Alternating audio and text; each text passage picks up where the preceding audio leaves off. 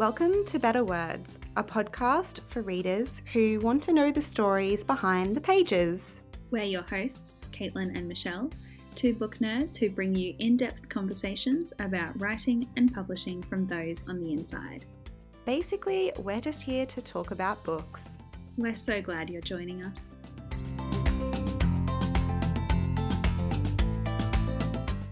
Hello, welcome back to Better Words. Hi, Caitlin. Hi, Michelle. How are you going? Still in lockdown in Sydney. Yeah, I'm still so in sorry. lockdown. Honestly, it's like um someone the other day asked me how I was and I was like, I'm the same. Every day's the same. Yeah. Like Every day is the same. Yeah. But I did finish knitting a pair of socks. You finished your socks. I did. So if anyone's curious, there's a whole highlight on my Instagram of this journey. It's taken me like several, several weeks to knit a pair of socks. we um we do try to limit the lockdown talk on this chat, but I I thought it was funny because we actually the interview that we're sharing today, we talk about it in there, and Sydney's lockdown had only just started, and we recorded this like six weeks ago. I know. and I am surprised it's still relevant. So that's the only reason I bring it up now is that it's still relevant, which if you don't laugh, you will cry. It's funny that we recorded that so long ago and we were like, oh, yeah, start of Sydney lockdown. yeah. We were like, oh, see how this goes. And yeah, our attitude then was, oh, I can't believe we're talking about this again after last year. Was, you know, know. Yeah. all the attitudes So- of that. But yeah. Sorry, but we are. But you know, that does mean that you have lots of time to read, um, lots of things to do. So this week we are each giving a recommendation. What would you like to recommend this week, Caitlin? This week, I'm recommending that everyone picks up This One Is Ours by Kate O'Donnell.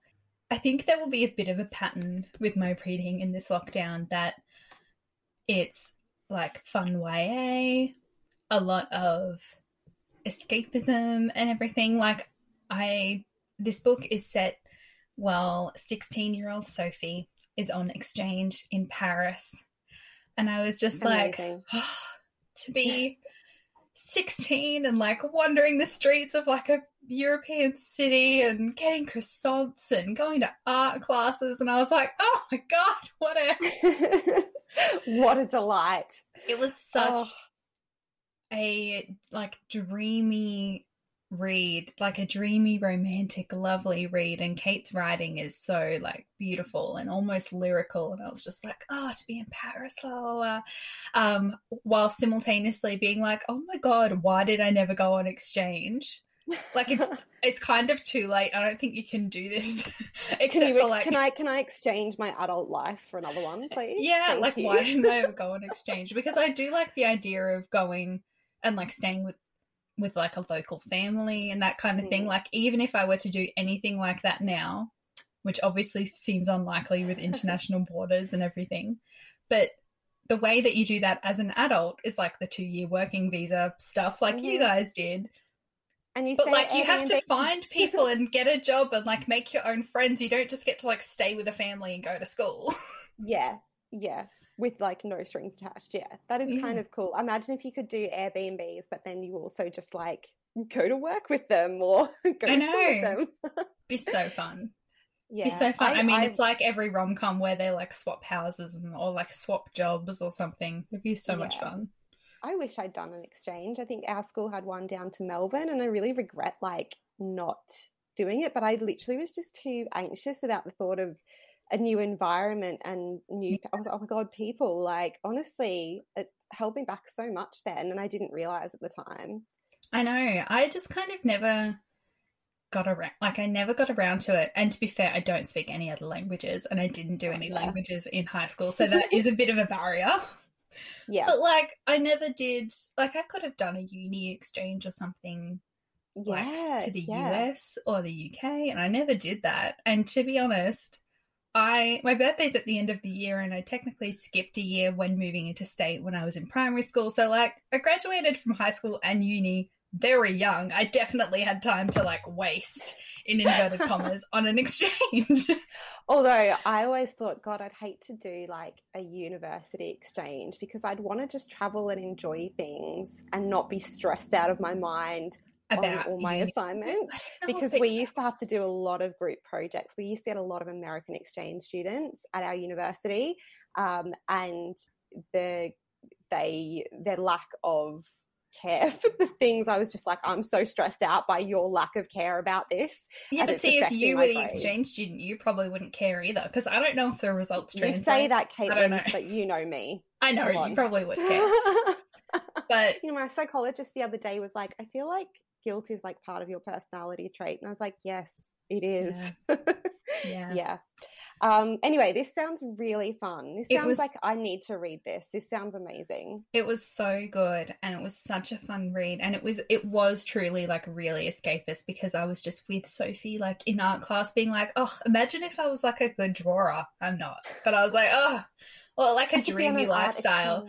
Um, and it also had that amazing element that I love, and I wish I was more like this. That um, the book is set. I think it's technically set in early 2019, and at the beginning of the novel, there's a terrorist attack some description in Paris, and so everyone back home is worried about Sophie, and she kind of learns more about, you know, the environment um, and political climate and everything over there, and educates her new Parisian French friends about the climate crisis and everything in Australia and like their our perspective on it and they start going to protests and like do things. And I'm like ah what a badass. It's so cool. Hence the um it's like a protest on the front cover of the bright blue novel if people have seen the cover. So that is also a lovely element of the book like a really powerful passionate book from all angles Amazing. Sounds incredible. I will read very soon. Um, I'm recommending a book that I could not stop reading. love that Um, I know, even though it's very chunky, it's like a good 450 pages, trade paperback, very big. Um, so I looked at it and thought, I don't know if I will get that finished in time to recommend it on this podcast. oh, but and then when and I- behold, here we are ah, here we are. Um, because when I started it, it's actually told through like um like that oral history sort of interview transcript style.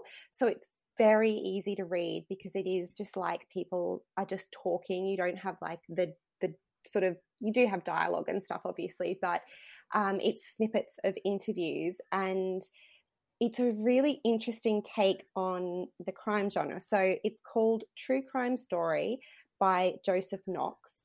And what makes it so different and unique from any other thriller or crime book that I've ever read is that it is all fiction, but Joseph Knox makes himself like a character in the book and it's filled with like transcripts and stuff. So it starts with a letter from his former publisher saying that you know they've done a revised edition without him and there've been allegations about him and all this sort of stuff. So it Oh. reads like fact but it's all fiction. So the whole idea is that he's put it together after the death of a friend and writer he knew. She was investigating a death. So the mystery of this novel is that this girl zoe went missing in i'm pretty sure it's um like 2008ish she went missing one night in december from her university halls in manchester and has never been seen since. So seven years after the crime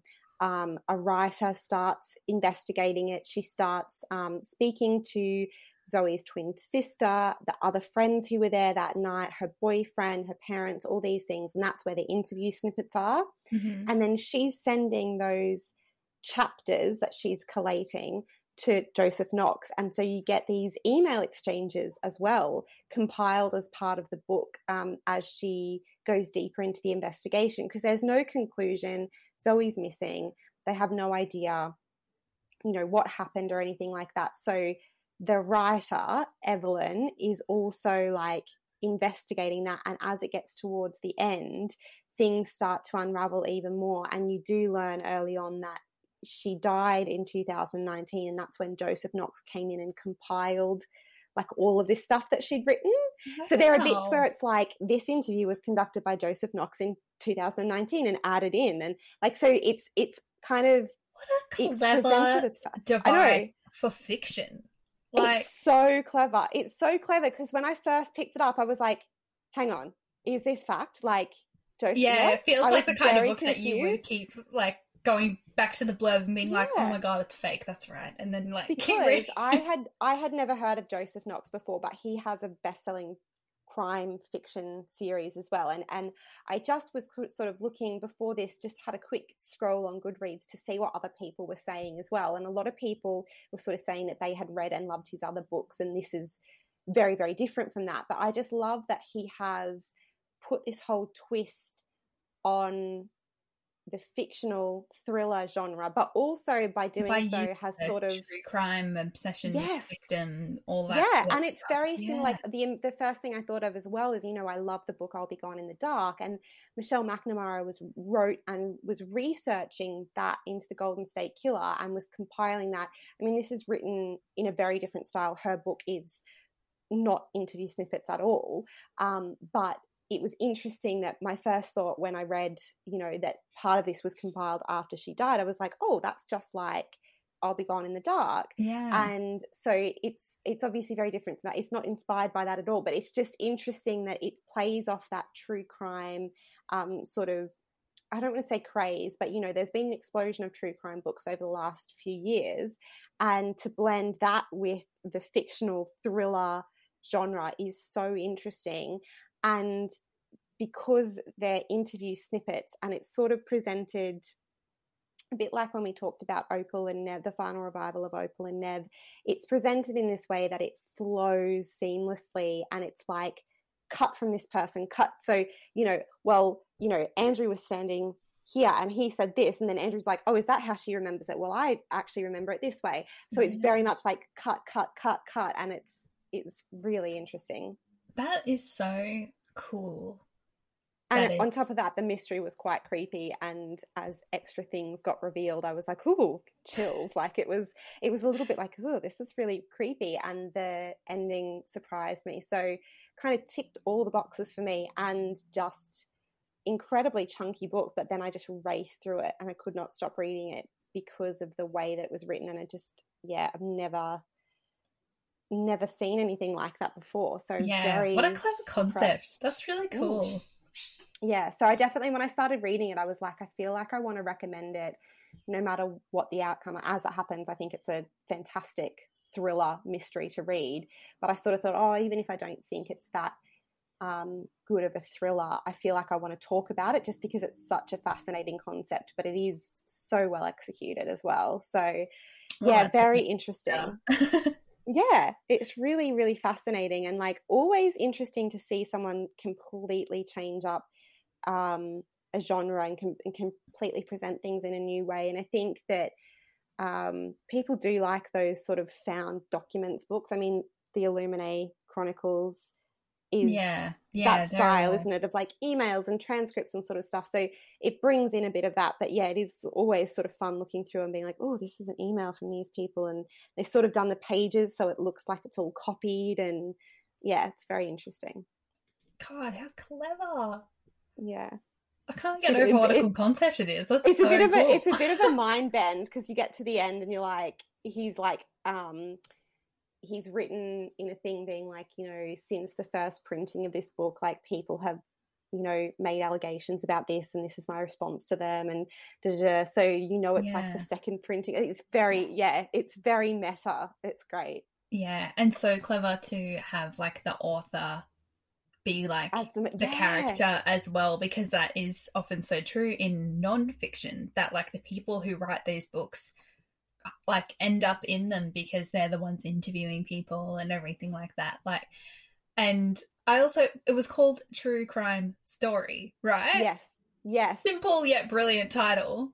which is the name of like that's the name of the book that Evelyn's writing. So she's calling it true crime story throughout, and then like that it, just yeah. So we're we're presented this as Evelyn's story that Joseph Knox has put together. This is true. Yeah. Not it's yeah. It's I love those So things though, where it's like, you know, people are like doing it, blah blah blah, and then at the very end they write a book, and you realize this is the book. yeah yeah. like so many just... cool TV shows have ended that way. Well, actually, um, my favorite ending of that way was um, Dirty John. Oh, um, oh, yeah. Because obviously that started as a podcast and um, newspaper article by the LA Times, and the way that the TV show ends, not to spoil anything, obviously, is she picks up phone call and it's like the reporter being like hi i'm christopher goffard. Like i'd love to tell your story for the la times. And she's like okay let's talk. Like and so yeah. you know that that's, that's like it's, really it's cool. very clever. Yeah. it's very very clever. I know. It's again like, i mean this is complete... random as well. Sorry I was going to say this is a random um, thing, but on the weekend we actually watched Red Dragon, which is the prequel to Silence of the Lambs. Oh, and again, no spoilers by saying the ending is super clever in that it ends with Hannibal Lecter, like he's writing this letter and he, someone comes to him, his cell and is like, someone wants to see you. Um, and she wants your help with a case. And he's like, what's her name? And I can't remember if the guy actually even says Clarice or if we just know that Who it's it like yeah. this is where it's going to and I just like oh that's so clever that it yeah. just seamlessly connects I, love I just stuff. love I just stuff. have to say the one that I thought of when you were telling the story that I loved was at the end of Jane the Virgin the TV show Jane had written two books I think like in the show and then at the very end there was a bit where like her son said something and someone was like, I bet he'll be good at voice work. And the narrator goes, and for the record, I am. And then at the very end, she's like, oh. they're going to turn my book into a telenovela. And it, and they're like, who's going to watch that? And then it's like, heart wink, like you just did. like this whole series. That is so clever. I yeah, I love that stuff. I'm just such a sucker for anything like that. I really, really love it. So, also, if you were like if you're listening to this and you know something we should like yeah if you have a fun ending like a fun twisty thing like that yes let us know Come let us know on at better words pod yeah um and now um another conversation full of tangents and yeah. chatting about all the random things in this wonderful world before we go on to it, though, we didn't explicitly state it in the interview, but it comes up a few times. But our guest is a HarperCollins author. Um, yes. But Caitlin, your position at HarperCollins did not influence that at all. We do include that disclaimer in our show notes, but we just want to include it in case you can never be bothered to go and look. we always read our books first, and like good little school children, we always read our books first. Um, but genuinely, we uh, like we choose to interview people based on their work. So we really enjoyed this conversation. Um, as Caitlin said, lots of tangents, and we really hope that you enjoy it too.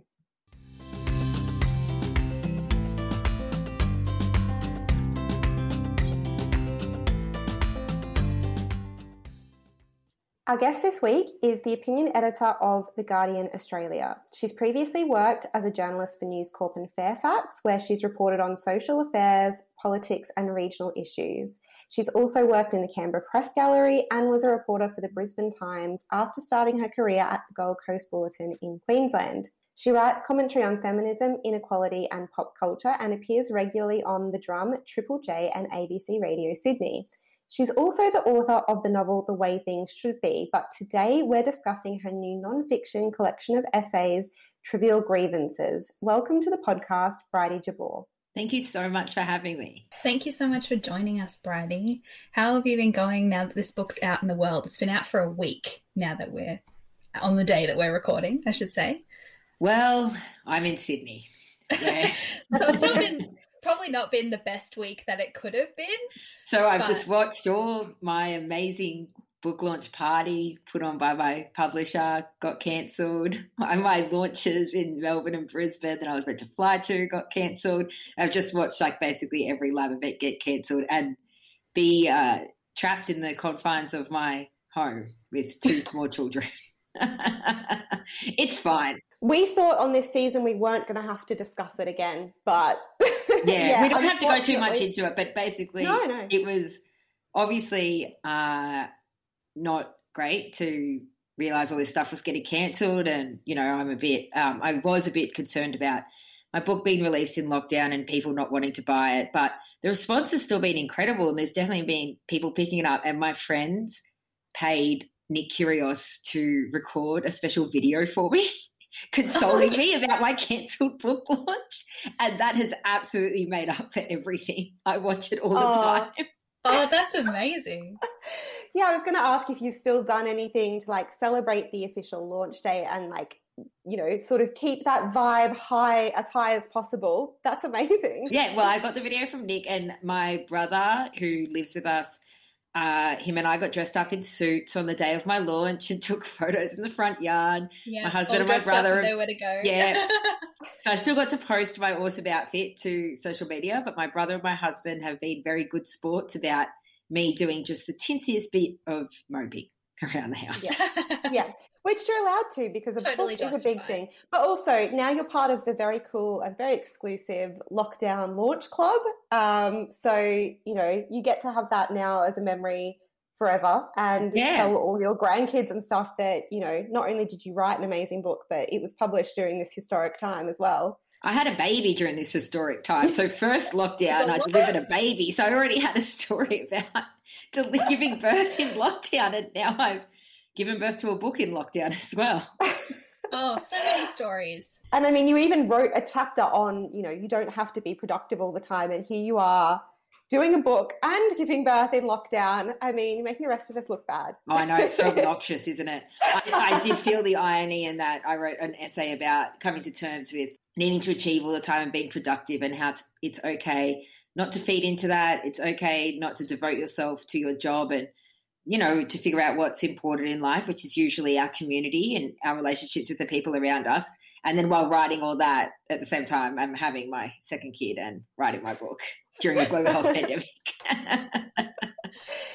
yeah. Well, look, Caitlin and I both really enjoyed the book, and I'm actually I'm really interested to hear Caitlin's take on it because Caitlin's a few years younger than me, and I believe is literally on the cusp of the generation. So I'm 94, so still sort of on the cusp, but Caitlin's 96, right? Yes, I am. So I guess it depends who you ask, your, you know, age range of what's a millennial.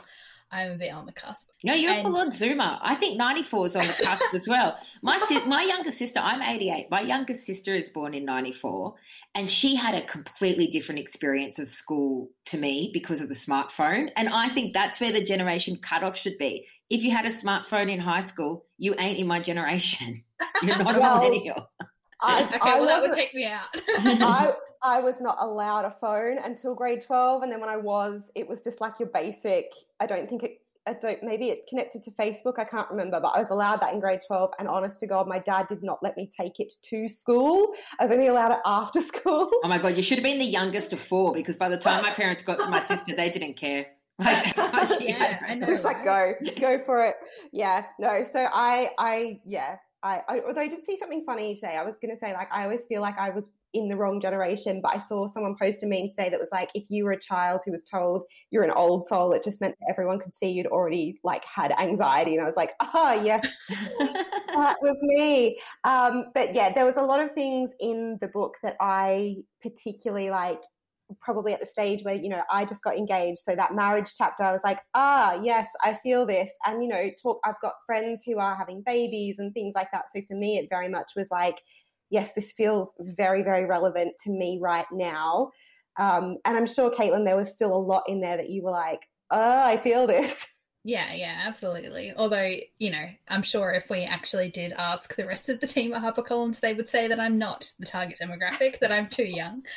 But, you know, I still enjoyed it. It was still, you know, so funny um, and a really great read. But as, you know, it says on the back of the book, Trivial Grievances started as an opinion piece that you wrote for The Guardian. So can you tell us a bit about a bit about how that then turned into a full book? So the piece I wrote for The Guardian was really funny because it was in the quiet Christmas New Year's period. And that's basically, that's not when you run very hard news. It's more when you run life stuff, thoughtful stuff, or stuff that's not tied to the news cycle, so it can run any day because obviously we have fewer readers. Yeah, prepped before usually. you went on Christmas break. yeah, yeah, and like, so you have yeah. exactly. So you have like fewer readers during that period, and I uh, had been thinking about that for a while and talked about it with a few people, and so I thought, oh, this can be a piece, you know, a summer piece for the week between Christmas and New Year's, which is the quietest week.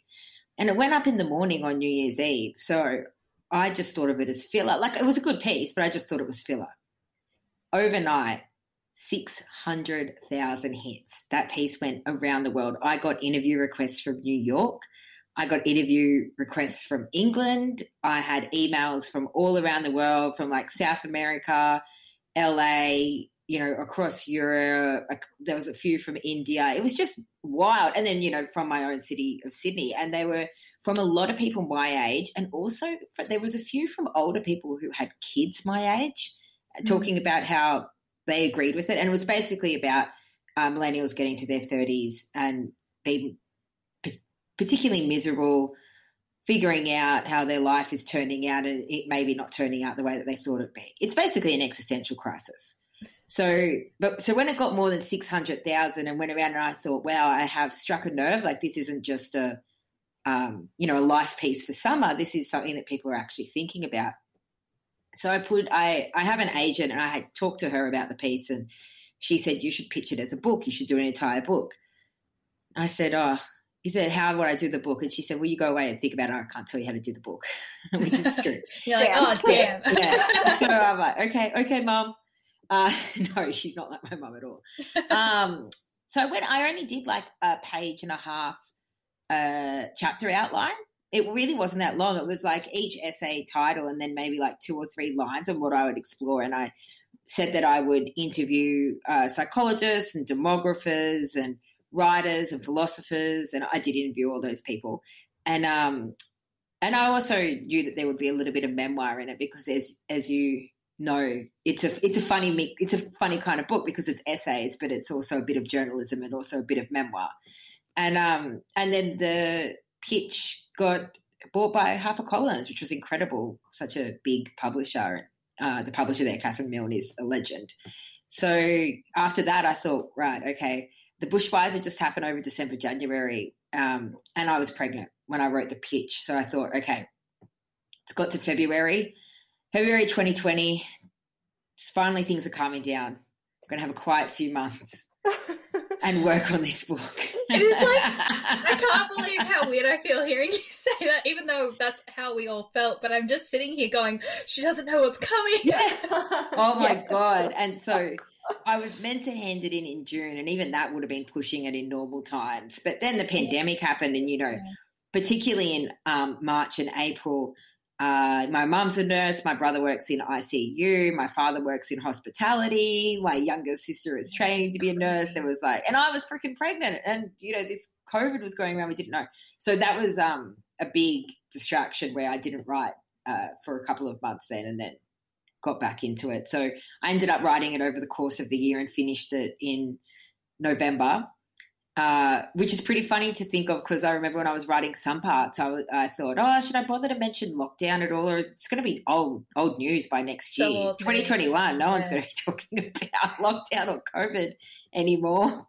But I left. Uh, there's little parts in there, obviously, yeah. because it's about what was happening, but it's not unavoidable. It's, we all yeah, know it happened. It's not, yeah, and, but it's not a COVID book at all. But it was definitely like a very uh, interesting time, to put it mildly, to be writing a book. Wow. Oh my God.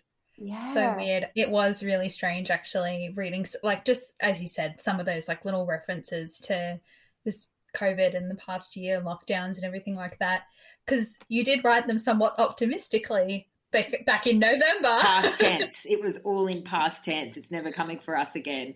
Yeah, yeah I really did actually, was. as I was reading it, I was like, oh, is this a stylistic choice of like, let's keep everything in past tense for writing purposes? Or, you know, was it a, a thing of, you know, optimistically, let's look at it this way? Oh, I really thought that lockdowns were certainly behind it was over. me. We should stop by... talking about it, but we thought and, it was over. Yeah, yeah, and um, and also it's pretty boring to write about. Like the reason that there is a, a big Spanish flu novel is because lockdowns are boring. Like a global mm. health pandemic is boring unless you're in the hospital, you know, where all the action's happening. it's we're all staying inside. I'm learning to play Zelda. Like it's not it's not interesting to write about. So that's why I didn't write that much about it either. Like there are a couple of lessons to take out of it, obviously, and I think more broadly the global health pandemic has made us really examine our lives and what we want out of them. And that was kind of funny because that was already what my book was about. So I felt like that was quite prescient. But I, yeah, I didn't go into it much at all, like the actual COVID and lockdowns. Yeah, because as you say, it is it is quite boring when you get down to it. Like, ah, another day that I woke up and I had breakfast, and then I sat around wondering what I should do all day. Yeah, there's no action. There's yeah, no action. There's nothing. it's just yeah. a slowly. It's just a slow unfurling of your mind. yeah, yeah, exactly. Yeah, it's it's a weird, weird time to be in. So let's have a let's have a quick chat about some of the things that your book sort of covers. So there's, you know, we've mentioned marriage, uh, babies, career choices, travel. Um, we've also mentioned the, the preoccupation that we all seem to have with productivity and being productive and, you know, turning our side hustles and hobbies into monetized things or popular things or podcasts. Um, which yeah we're guilty of um, yeah. and you know although that's obviously rooted in your personal experience. Like you said, there is a memoir element. I really love the way that you've constructed it in that sort of style where most people will take something away from it that is totally applicable to them, even though obviously you're sharing your own experiences. I'm just wondering, like, as a journalist as well, like, do you think that's the journalist in you to sort of bring those other voices in and, and rather than just being like, this is a straight memoir? Oh, absolutely. It's just this, like when you've been trained to be a journalist, it's this, I've certainly got a deep impulse to think, well, that's what I think, but what's the actual truth? Like, what, yeah, what, do what I, where's the proof? Like, what's yeah. the evidence? And also, I think it's interesting to get other voices in there. I, I don't genuinely don't think my life has been interesting enough for memoir, really. uh, so there was, like, I thought that it just made it more interesting bringing those other voices in. And I learned so much from the people that I interviewed as well. There's still things that they've said that I think about and apply to my life, but you just, it's kind of hard to keep the right tone where I don't want it to read like a news story, obviously, because it's yeah. more personal than that. And you don't want to do that kind of essay structure that's like, personal anecdote, personal anecdote, statistics, expert, personal anecdote. So I did work very hard to try and like weave it together so that it was, you know, my small ideas going out to the bigger truth was quite organic when reading. I hope that's what I was going for.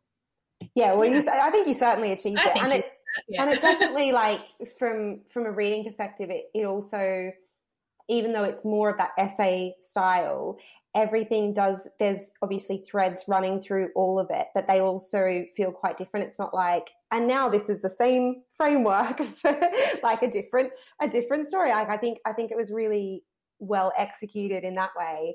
Um, and it, it reminded it reminds me of a book that i read just before i left the uk called the panic years by Nell Frizzell.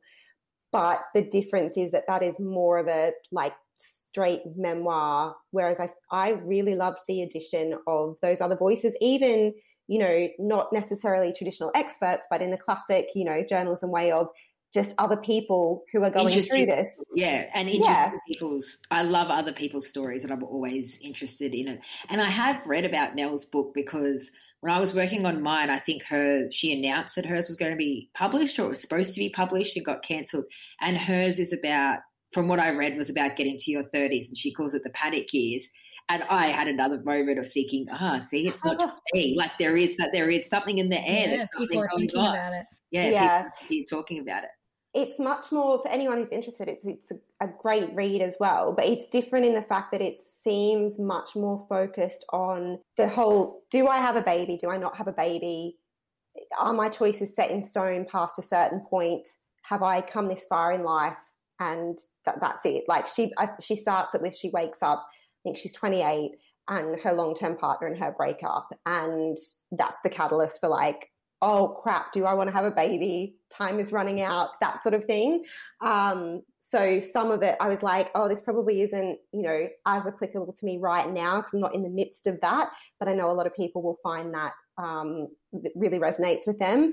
And that's why, as well, I think with your book, I found more bits that I was like, oh, yes, like this really applies to me right now. And I think it's the sort of book that it would be really interesting, you know, for people to revisit it at different points in their 20s and 30s, I guess, and see which parts, because, you know, there will be people who resonate more with the motherhood parts right now and maybe you know in a few in a few years don't or whatever so i think it's a really clever um, sort of structure for a book and something that i definitely want to immediately recommend to all my friends well, uh, the feedback I've had is so interesting already because even though it's been out a week, there's a few people who know me who have already read it. Um, mm-hmm. I just got an email from a 74 year old man tonight who I, he's like so he's so smart. He's one of the smartest people I've ever met. And he read my book, which is very generous, and he wrote me an email about what he got out of it. And he said at the beginning, I didn't actually think I was going to get anything out of this. I don't really have time for people talking about being in their 30s.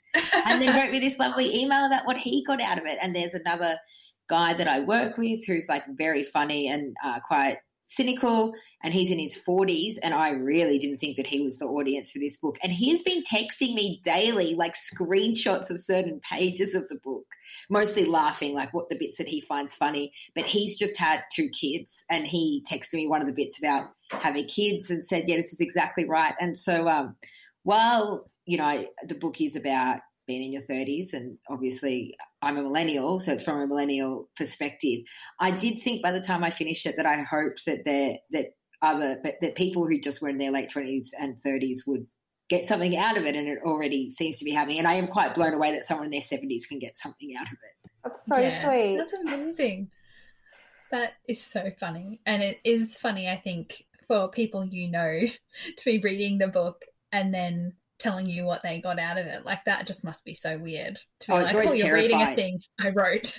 it's especially because it's got personal stuff in it because there's a bit of memoir in it. So um yeah. It, yeah, so it's, it's, personal. So you know, I'm oddly, I'm completely fine with a stranger, or you know, you guys reading it. That's fine. That's all good. But when it's someone who actually knows me day to day, or the thought of like my um, mum or dad reading it, it just terrifies me. But all these people obviously will. But it does feel a bit exposing. I, I feel exactly the same like when we do this podcast, for example, because sometimes we talk about personal things as well or, you know, different experiences we've had in relation to a book. And I'm like, oh, I always forget that my mum is going to listen to this. Like, hi, mum, she'll be oh, listening. And and I, I just sort of forget that and I find I do find it so much weirder. I'm like totally completely fine with people reading my stories, you know, on the internet. But yeah, the thought of my parents reading that or whatever, I'm like, oh, weird. And it's weird. It gives you the heebie jeebies, doesn't it? It yeah. totally does. I'm exactly the same because people I work with, you know, keep saying, "Oh, what's the name of your podcast?" I literally have, you know, one of our authors on. Lara will probably listen to this. Hello, like, so, but it weirds me out. Still, anyway. Um, enough about that. Uh, Bridie, do you think you have a favorite um, essay or chapter or part of the book? Does any part of it stick out as a favorite for you? Oh, that's so hard to answer because I think that I do it. Then you have to read your book a lot of times for the editing process, and it kind of mm-hmm. changed. Uh, the part that I like people mentioning is the part of the essay about siblings and your siblings form, having more influence on you than your parents. Uh, that's something I, I thought about for years. Yeah, and I, I think that that's a funny one that people can relate to. I also I, I do like the one about not having to achieve anything, even though I'm very bad and applying those lessons to my own life. And I think the first couple of essays that are basically just about existential crisis. Oh, see, I'm just going to list the whole book if I keep going. Just yeah. read the entire book. Yeah, the whole book favorite. the first couple of essays about existential crisis, like I think, was very interesting because I found out a lot when I was writing those parts as well. I did really, really love the sibling chapters. I'm also, Michelle knows, I'm also very obsessed with people's relationships with their siblings and how that works and that whole dynamic. And she's an only child, so she has no experience with oh, it. Oh, wow. Yeah. But yeah, I'm the oldest of three. So reading a lot of the things about your younger siblings, I was like, oh my God. Oh yeah, man, you feel me. You you you completely relate. We're on the same side because I yeah, I'm the oldest of four. Yeah, it's it's tough being the oldest. Do you think um, writing this book has changed your views about, you know, are millennials completely miserable? Are we more mi- miserable than generations before us? Do you think that that has that exploring this in such a big way, writing the book, has has your opinion changed? Oh, that premise absolutely did not stand up. And I knew, and I knew that within the first three weeks of writing this book. I thought, oh, well, Catherine, hope you still like this because within the first two essays, I say, no, this isn't the case at all. yeah. Uh, so, yeah. Was there a moment where you worried you were like, oh, God, what am I going to do? I guess I just have to keep working on the book. no, because I think that when you're a journalist, you're used to going where the facts take you. Like, it doesn't scare you that much. So I was, I think it's more interesting to start reading something and then realize, oh, this writer had their mind change, or this writer thought this thing and was completely wrong.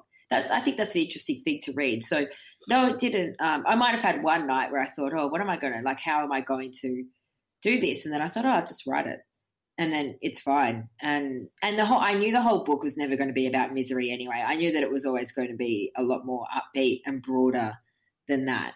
Uh, so yeah, it. I just went. Uh, it was fine. I just went where the facts took me. It was all good when people said that isn't the case because I think I made that quite funny, and they said more interesting things than, "Oh yeah, you are the most visible generation." They didn't just say, "Oh no, you're not." They said, "No, you're not," but this is the way that you are, or, or the, this is actually the case. And I thought that stuff was really interesting as well. Uh, like you said, like every generation sort of feels hard done by a bit and you know there is that feeling. So to read that and think oh yeah yeah i agree with this and then be like oh actually yeah. maybe my maybe my opinion needs to change as well. I think that just brings the reader in even more to the story and takes them on that journey as well which yeah i think is, is such a great thing in a book as well where you don't feel like you're being preached at or anything but you are there as well on the journey of discovery. And i i personally really enjoy that. Yeah it's good to be challenged. Definitely um, so something else that happened um, not long after you finished writing the book, um, you've written about it for the Guardian as well, is that you had quite a terrifying experience with a car crash. Can you tell us a little bit about that, and I guess what you took from that, especially after writing the book as well? So, yeah, it was a few months ago. It was just after the Queensland border had opened again to New South Wales. My husband is from a small town in North Queensland, and we had flown into Townsville and were driving on the Bruce Highway on the way to his town. And I was in the back between my two kids, who were 10 months and three years. And my husband was driving, and we got hit from behind by a semi trailer on the highway and rolled three times. And I was completely, we were both completely conscious for the whole thing. We knew exactly what was happening. And oh, I put, and yeah, I put an arm in front of each of my children and didn't choose a favorite never lunch for the favorite. And oh, you know, I wasn't going to hold the car up, but it was just an instinct thing. And put an arm in front of each children, just braced, and I was just like, "Please don't roll again, don't roll again." And then we rolled again. I was like, "Don't roll again, don't roll again," and we rolled again. And that's all I was thinking. And I just kept looking at both of my kids, just making sure nothing had happened to them. And the triple O call, uh, bystanders made a triple O call, and they dispatched a helicopter because of the seriousness of what they heard, which is a car in a 100 zone got hit by a truck and rolled three times. Usually, even one roll is quite serious injuries. So they were expecting, yeah, insane. they were they were expecting a, a quite a full on grim scene. You know, yeah. if if not serious injury, then probably death. And we were all fine. We all walked away. And so the road ambos got there. They couldn't believe it. Uh, we still got transported to hospital because of how serious it was, just to check everything. And um, I still couldn't believe it. Uh, there was off-duty ambulance officers who were there who helped us out of the car. And um, they, the road ambulances called off the helicopter saying, we don't actually need that. And in the hospital, doctors and nurses, actually multiple doctors and nurses, came and visited our room because the story got around the hospital. There's this family in the car who rolled three times and they're okay. They, they just never ever see it ever. So that was incredible. So you know, it's near, near death experience. Um, and that night, I was staying in hospital. My baby was kept in overnight in baby ICU for obs- he's okay, but it was for observation. Mm-hmm. And so I was sleeping on a couch in his room I had a broken shoulder, although didn't know it was broken at the time. Um, and I was just lying there at 10, 10 o'clock at night, just thinking, man, I'm so right in my book. what I wrote is correct. Because the book like, oh, broadly, oh, yeah, the book broadly is about existential crisis and what happens when you have an existential crisis and you start to question your life and why you're here and if your life is turning out the way that you want it. And I think the point of the book, there's a lot in it, but the point of it is, you know, you can't be defined by your work, and that's not the most important thing in your life. The most important thing is your community, your relationships with the people around you, be they your friends or your family, your partner, children, whatever. That that's what matters the most. And you know, when I had a near death experience, that was all very you know, crystallized for me. The aftermath was amazing. You know, you're after something like that and all of the shock I was in like a euphoric state for two weeks. You know, like nothing could bother me. Like when you have an experience like that. And I spoke to my mate who was also had a near death experience. And he said, yeah, yeah, I had the exact same thing. You're just like, you're almost high for like a couple of weeks after it. Just, just oh, completely oh, on top of the world. Yeah, Nothing like can bring sky, you down. The sky is blue. The grass is green. We're alive. This Isn't this incredible? Like nothing. And then you're like, who cares? The traffic, who gives a shit? Oh, they stuffed up my coffee order. Like, whatever. Yeah, I'm alive. Yeah, yeah, exactly. like all that small stuff. And bigger stuff doesn't bother you anyway. Like I got some quite some news that would have been quite shocking in other you know normal life. And i was just like whatever it'll be fine. And it was. So yeah. Yeah that's crazy. Wow. Oh, another so amazing story to tell your grandchildren by the yeah, way that's yeah. insane. i know i've had oh, a pretty my... hectic 18 months to tell them about haven't i yeah, yeah, you really have. Oh my goodness, yeah. That's so that is so incredibly lucky as well, and just so good that you were all okay and not, you know, seriously, seriously injured. That's incredible. But um, just you know, I guess as you said, the point of the book um, to sort of show you what is important and what isn't important. Um, I think that that resonated a lot because I was saying before we started recording that you know, I haven't worked in journalism for two years since we decided to move overseas. And I think that was one of the moments for me where I was like, I am giving so much of myself to this job and actually getting absolutely zero back. Like, yes, I have a regular paycheck, but having done, you know, two years of you know, starting my own business and stuff, and I do not have anywhere near a regular income. I still frequently worry about whether I'll ever get another client again, whether I'm ever good at this, whether I, you know, if I could ever be a journalist again, because maybe I'm just, you know, crap. Like I still have all those existential crises, and even then, a bad day, I'm still like, but I wouldn't want to go back to that particular job because of what I was losing that I only realized after I stopped. And I don't think that a lot of us in our like when once we start in the workforce i think a lot of us just feel like we then have to go we have to go on because we have pressures. And you know i'm i'm incredibly lucky that i have a partner who said yeah like fine take time off you know find what you want to do and you know i can support us and stuff. Like that's so lucky. But you know i also grew up in a household where my parents were like never leave a job if you don't have a job to go to. Like job security is everything. You have to have a good job and you have to work hard. And then you know life will be good. And so undoing a lot of that sort of conditioning, which where it's all reinforced socially as well, has been really hard and it's still it's still hard. Like still have moments where I'm like, oh my God, I need to get a job, even if it's like being a checkout chick at Woolworths, just so because I, I need money, I need a regular income. And I love what you said in the book about like, why do you need that though? Why do you need that money? Like that that whole chapter about sort of looking at what do you actually need to buy in life? Are you just sort of conditioned to do this so that you can buy these things? All that sort of stuff. I was just like, wow, that is that is just something that I could just read over and over, and I don't think it would would be enough to really make me realize. It was the biggest. Uh, it's the biggest lesson I've tried to teach myself, and that I've learned myself. And obviously, we all need money. Um, as you know that like I say in the book, obviously, but once you meet your basic needs of food, shelter, and no bill stress, so a bill can come in and you're fine to cover it. Yeah, how much more money do we need? How much more money do you need? Because a lot of us, I think, certainly get caught in a trap of the next promotion or you know the next whatever we're earning seems to be the amount of money that we need, and and by that I mean like maybe your pay goes up by twenty thousand dollars in three years, and then once you're earning twenty thousand dollars more, like hundred thousand dollars for instance, you can think, yeah, I need hundred thousand dollars a year to live on.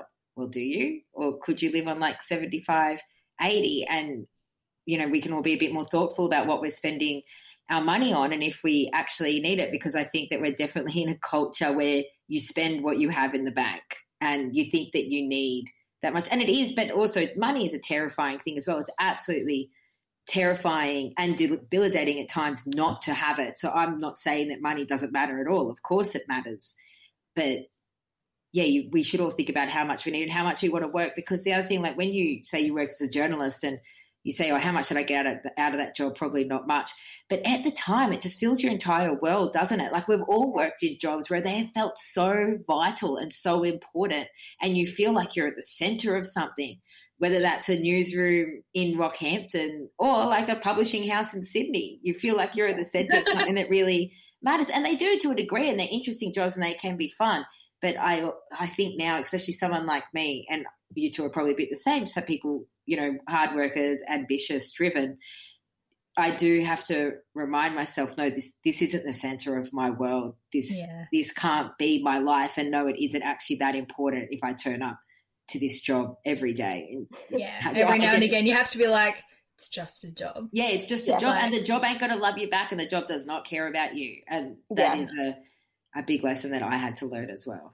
Yeah, exactly. And you know what? As I don't, I want to be a really independent woman who doesn't need to say this, but it wasn't until I, you know, fell in love had a partner that I was like, oh, actually, I don't want to be at work all the time. Like it just filled my space with everything because I let it. But then when I wanted to spend more time away from it, suddenly I'd set this expectation with other people in the office as well that I would be the one who was there and I would pick up the slack for things. And I found it very hard to disentangle myself from from that. And it wasn't until, you know, and as you say, like at the time you think it's fine. I didn't think that I was that. I mean, I thought I was a bit. And you stressed, think there's moral value normal. in it as well. Working hard. Yeah. You think that there's moral. Like I, I'm a good person. This is the right thing to do to work so hard, and it shows something about my character that I work this hard. It's very yeah. easy to define yourself by yourself. And you even sound sheepish now saying, and then I got a partner and I wanted to spend more time with him. What's more important than that? You know, it doesn't mean you're going to become a housewife and devote your whole life to a man, but what's more important than being with someone you love, hanging out with someone you love, and enjoying life with someone you love. And that can be your partner. And, you know, lucky for you is, or it can it can be your friends as well. Like I see them as just as important in my life and just full of just as much love as my, you know, romantic relationship as well. And then obviously my annoying children too. I love that. I had I had such a huge I had such a huge I guess it was a bit of an existential crisis when I quit journalism because I and I still can't say I wouldn't ever go back to it. I want to. I enjoy aspects of it. I just didn't like management at all, um, like being in the management position. But I was like, oh my God, what do I, when people ask me what I do, what do I say? And there is that whole thing of like, am I a journalist if I don't work as a, and it was this whole thing of like, what is my identity if not my job? And I do, like you say, like at the time, it's fine. And then something happens, whether that's, you know, you choose to leave, you are made redundant or something, and suddenly we've got to like reckon with this because our whole like 20s have been spent like building up this career, and you're like, oh, oh shit, like actually there is more to life and stuff. And um, I, I saw a video on Instagram the other day with someone saying like the best management advice he ever received, and he said that it was, you know, that this job won't love you back, and you need to set your own boundaries because at the end of the day, no one is on their deathbed saying, I wish I had given more to that job. Yeah, exactly. And it sounds so cliched as well, but it's something yeah. that's so hard for most of us to remember. And also easy to say, harder to put in practice in our real lives. Yeah. Yeah. Really, especially when there's boundaries involved and there's like people rely on you in certain aspects. And it does feel really hard, especially if you're a people pleaser, to be like, oh no, I'm not doing that. Um, that's a whole other kettle of fish, really. But I hope that people um, who read this book, who maybe haven't had those realizations yet, do take something from that and sort of think about it as well, because that was definitely the bit that I read and just was like, wow, that confirmed to me that I'm I'm quite happy with how things are and stuff. Not that anybody needs to be worried about that, but yeah, it's just glad that's what you got out of it because that was I think it was the essay where I did the most reckoning with myself and had the and had the bigger the biggest realizations. I think was in that essay because when I wrote that essay at the beginning, I don't think I actually really thought that stuff or you know really believed how much more important other things are in life than your work and your job i've always been someone who's been very devoted to my work. And it was when I sat down and had a big think about it and did a few interviews and read a lot that that's when my realization started to dawn. So you guys, like the reader definitely comes on that journey with me in the book because I did not have those answers before I started writing that. But yeah, and it's something it's had that essay has had the biggest influence on my life as well. And just yeah. I always have to remind myself your real life is not at work. Definitely. And actually my um one of my business coaches sort of um, says that. She says like nothing in business is an emergency. Like this is your business. You run it and nothing is an emergency like or just like very few things are an actual emergency. That means that you you know have to do it right that second. You can take time. You can put your health first. And I constantly find myself needing to remind myself of that when I'm yeah. like, I need to do this. And it's like, actually, do I really need to?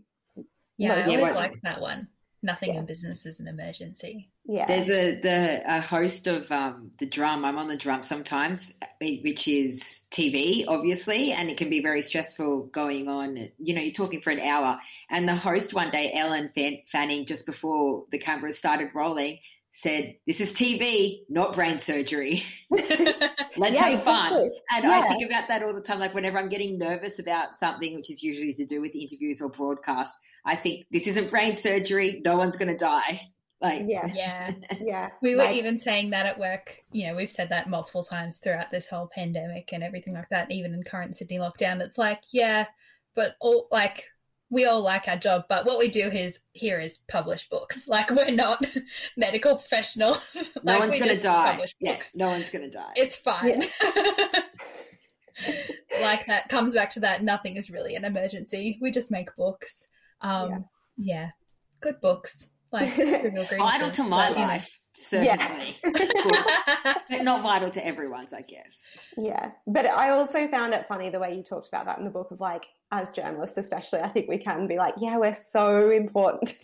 we aren't really. We aren't as important as we think we are. Oh my, I get the biggest reality checks from my family because most of them are nurses. And my brother is an ICU nurse who treated COVID patients on ventilators. Oh, like yeah. So, yeah. And when I was finishing my first book, I would be sitting there in the morning, like in my dressing gown, trying and thinking this is so hard. And he was living with us back then in an apartment in Sydney.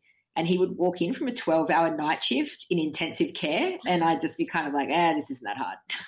yeah, just be like, oh, that's right. I even have those realizations with um, with my partner Jack because he does quite a physical job, which I could never do. So he's like a diesel fitter, uh, mechanical engineer, and he'll be like, "Yeah, like we'll do like 20,000 steps easily. Like it's so much physical work. And I'm just there like, oh, I just typed some words today. Um, and then I deleted those words. And then I sat for three hours thinking. And then I wrote some more words. Yeah. and that's it. And, and it was, which is fine, but as long as we don't think that it's uh, brain surgery, yeah, or exactly. that our job is any harder than someone else's. Exactly. Although to be fair, Jack always is like, "Oh my god, I could never sit at a computer. He is not someone to to sit still." so yeah, I guess each to each their own. Um, speaking of writing, though, um, you know, I'm always fascinated to hear why other journalists wanted to pursue this career. When I mean, obviously, we've said it's not brain surgery, but it can often be quite difficult. Um, and it's not, you know, the most lucrative. Neither is publishing books, sadly. Um, so, why for you? Why did you want to become a journalist? Well, I didn't actually have dreams of becoming a journalist when I was a teenager because I thought that it was really difficult to get into. You know, it's super, super difficult to become a journalist today. But even back in 2006, the industry was definitely declining, and you heard a lot, oh, it's really hard to be a journalist. And I was from a, a, country town in northern New South Wales, so I just had no idea how to go about it or what to do. So I just thought it was beyond my reach. So I thought that I would uh, go into policy or something, government policy. And my principal uh, left these papers out for me one day with the office ladies, and it was an application for a scholarship to Bond University, which was also a cadetship at the Gold Coast Bulletin.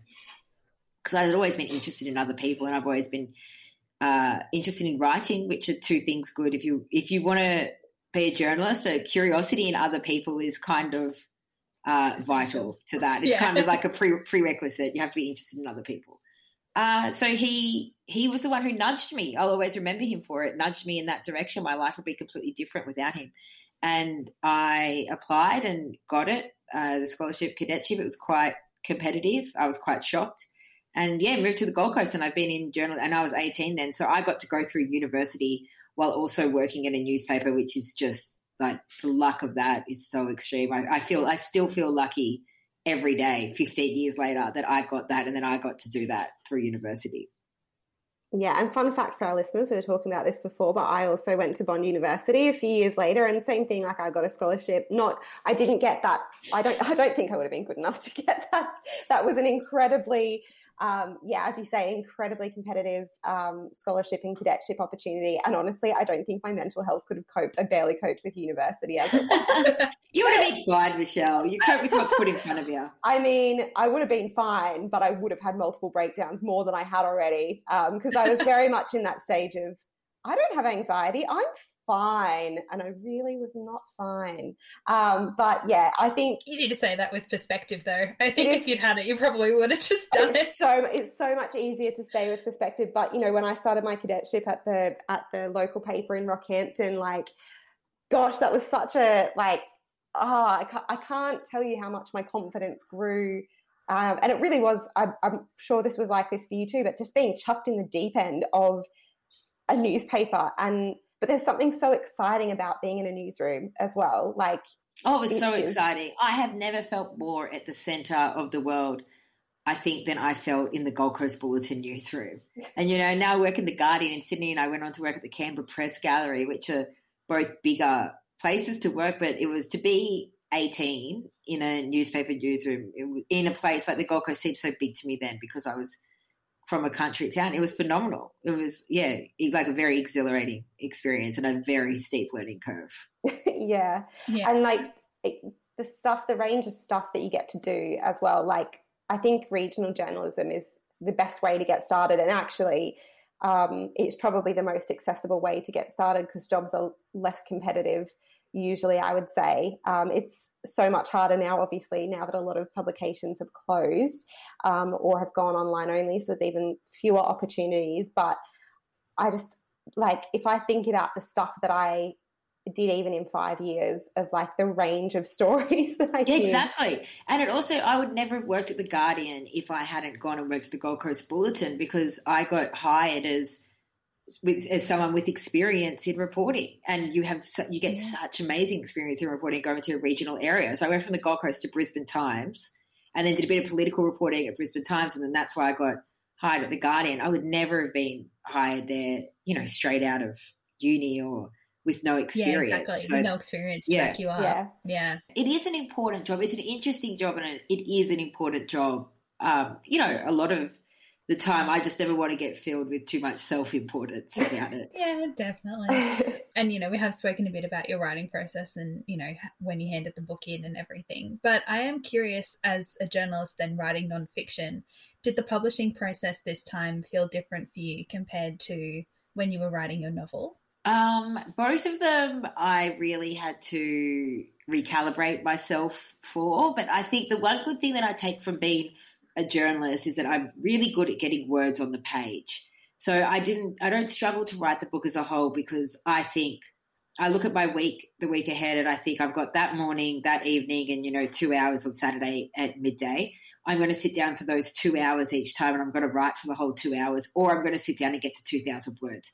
Anytime I write more than 2000 words whether it's fiction or non-fiction like it's just complete shit after that 2000. so never go more than 2000 for me. I think that each writer has their their own limit, but I'm I'm really good at you know once I decide to sit down and do it, I would sit down and I would get words on the page, and I wouldn't be too bothered if they were terrible or uh, that I thought it was mucked because I knew it was just the first draft, but it definitely takes some recalibrating where you're, you're trying to hold the book in your head and you're trying to hold basically 70,000 words in your head when what you're more used to writing is 800 to 1200 words at a time to make sense. And so, yeah, you have to. I think that even some of my essays, you can see a little bit of the journalist in me because some of them are really divided up into, uh, not that it's with subheadings, but in my head, I can see it. There's my thousand words on this topic. There's my thousand words on that. And there's my thousand words here. And there's my 500 word conclusion. Like, if I broke it up into those parts, it was easy to write. But yeah, it does take a bit of getting used to to hold an entire book in your head and even to have the space to um i kept thinking people were going to get bored of reading this you know oh this is too long like because you're trained so much in journalism to only write you know people are only going to read 800 words or whatever on it and so i had to kind of talk myself out of that a lot like no it's a whole book bridie like people are there to read a book. They're not good. People they know what they're getting into. Words. They, they, don't expect you to explain everything in 800 words. So I definitely have to um, kind of almost teach myself to use more words, let the quotes go longer, like and tell the story over over longer words. Yeah, not really cut yourself down like you're being like you used to. Did any part of like actually going through the publishing, you know, editing, everything like that, compared to like novel versus nonfiction, was there something that surprised you? Uh, I think that the editing and publishing process of the fiction uh, put me in good stead for the nonfiction. What shocked me is how many times you have to read your book. Like you have to read it so many times, and how many times you have to edit. You definitely do not edit this much in journalism. You know, in journalism, There's no time. close enough is good enough. Basically, is the so perfecting something uh, really surprised me, and how long it takes as well. You know, oh, also just people getting back to you on emails. You know, in journalism, it's like you have to people have to get back to you. Straight away within an hour we all respond to each other almost immediately. In publishing i can tell that people in publishing are only checking their emails once or twice a day. And i'm just like wow blow and because i always get that? responses at the same time every day always from, get responses at 4 p.m after all the meetings yeah sort of is thing. that what's yeah. going on? Because it is 4 p.m and me and my mate rick morton spoke about this. I was like do you always get your emails at 4.30 he said yeah. I thought he's like I didn't know what was going on. You think, and then I I said I, they must divide their day up in uh, time because we, we we weren't thinking anyone was slacking. We just know that they're in such a different workplace to what we're used to, where you know you would be called like three times if you haven't responded to an email within eight minutes. so, um, so that's the thing that I have to adjust to as well. Like, not everyone, when you work in a news environment, you have to be on top of everything at all times. Whereas the publishing process is such a nicer, slower, more thoughtful process and it takes a bit of getting used to, but once you get into that way of thinking is great. Fantastic. It's a great way to be thinking. It's much, much better way to be thinking. I know we're not exactly in a rush in the publishing It's so good. It's great. the amount of emails I used to receive was absolutely obscene. And I didn't have like anywhere near an important job. Like I don't know how my boss ever coped with the amount of stuff. And it makes sense that he would often just like you'd have to keep following up and keep following up and keep following up. Yeah, until you got it. And even like if I give feedback on a piece, you know, it's usually within a day because I, I obviously edit um, a lot of pieces. So I'll give my feedback within a day. And then it was so funny coming to publishing where people like, takes six weeks to you submit it and then six weeks later you get your response to your manuscript. I'm like what is going on? They hate it. They've forgotten about like, me. what's taking you so long? Yeah and then and every journalist i know who has written a book we've we we've all had to get used to that. And like once i wrote my first one and a journalist mate submitted his manuscript to his publisher and he said i think they hate it. I haven't heard anything back in two weeks. And i was like babe don't expect it for at least another month and even then it'll be quick that is such a good thing to keep in mind. I love that. Yeah, I'm so used to like immediate feedback. It is funny though, because like in publishing, like publishing people love journalists because they can write and we know that you'll actually get words on paper. Um, but yeah, the other way around, you mustn't like working with publishing that much because we take so long to get back to you. Oh no, on everything. once, once you're used to it, it's awesome because I never feel uh, pressure on myself to write back to an email straight away, but you just have to adjust and get used to it. And I yeah. did think that publishers must love journalists because we're so used to deadlines. So I think that even my publisher might have been, I haven't asked her this, but I think she might have been a bit surprised when I handed in my book in November. I think that in her head she was thinking, it's a global health pandemic and Bridie's just had a baby in June. I'm probably not getting this book for you know another few. I think that she thought that, and I think it was quite surprising to her when I hit when I did. Uh, when I did my novel, I um, finished my edits. My edits were due on November 28, and my baby was due on December 14. Oh wow! And I got it in. I got it in on time, and I think back then my publisher then was amazed and not expecting the book. And then when I was in labour, um, they had an editor going over the first edits of it. And when I was in labour, I was responding to emails from her.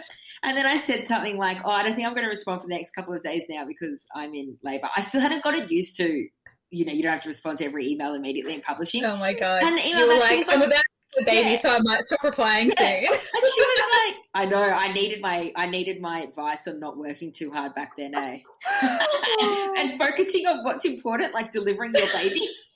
Although to be fair, maybe maybe having a bit of distraction then is not necessarily a bad thing. Actually, you're right. Yeah, yeah. I think that you're right because I was left alone for a little bit, and so that's why I did it. But um, but yeah, she she was like, "What are you doing? You're insane. Can you go back to having your baby and not worry about these dumb edits? Like it can wait."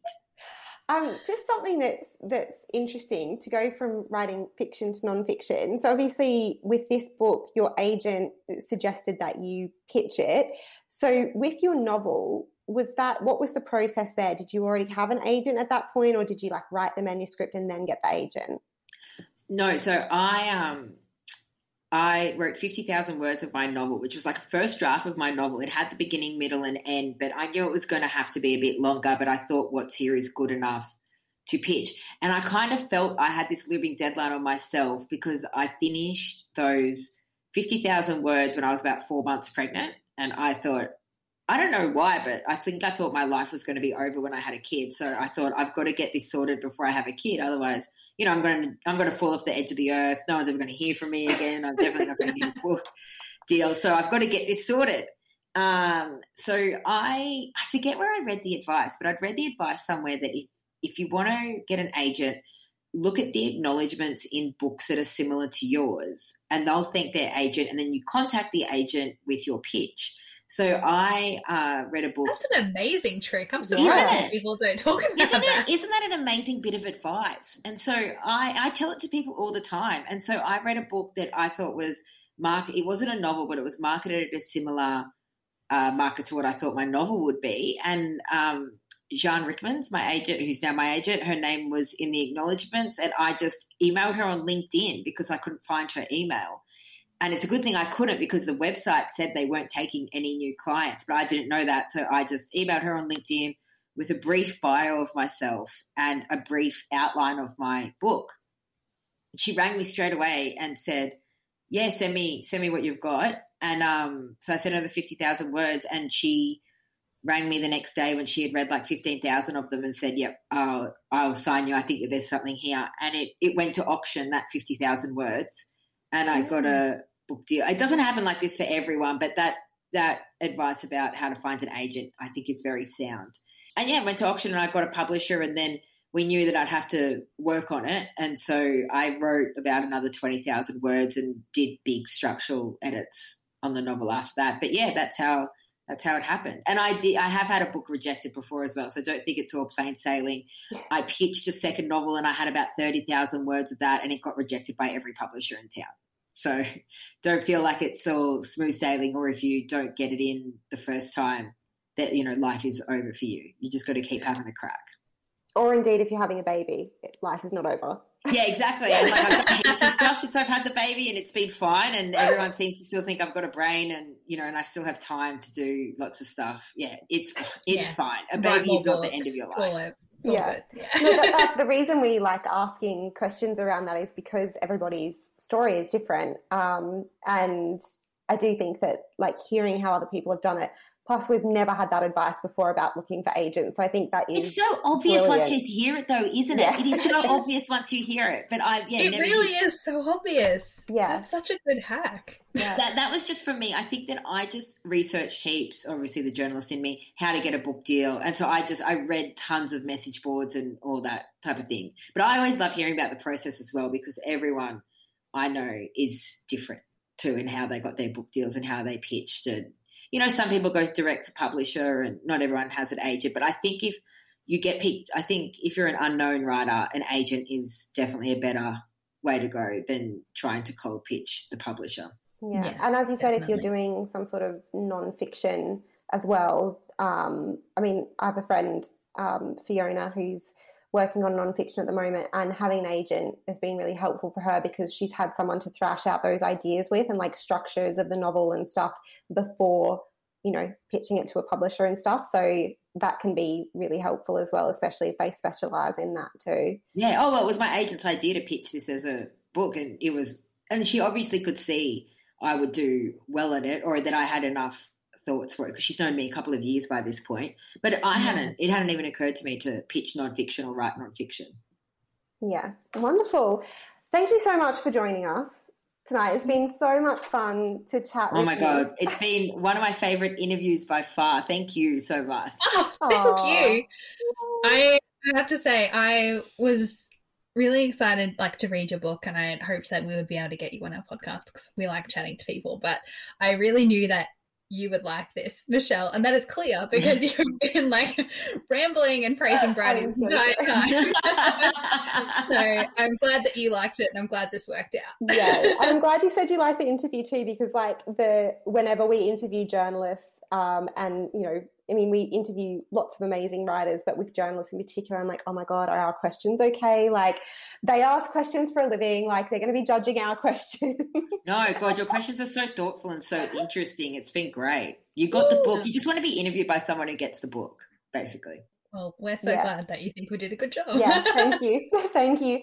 Um, so, thank where you, can people find and follow you online? So, Twitter, I'm at BK Jabour, J A B O U R. Instagram is way more fun. I have way fewer followers there, so it's way more fun. So on Instagram, I'm at BK Jabour as well. And those are the two main places. Wonderful. Thank you so, so much. Congratulations again on the release of the book. Um, please, please have a huge party once you're allowed to, to celebrate the book. Oh my God, yes. I will be having a massive party to all parties when this is over. Thank you for listening to Better Words. You can chat to us on Instagram at Better Words Pod. And follow me, Michelle, at Unfinished Bookshelf. And me, Caitlin, at Just a Bookish Babe. If you liked this episode, please share it with a book loving friend and leave a rating or review.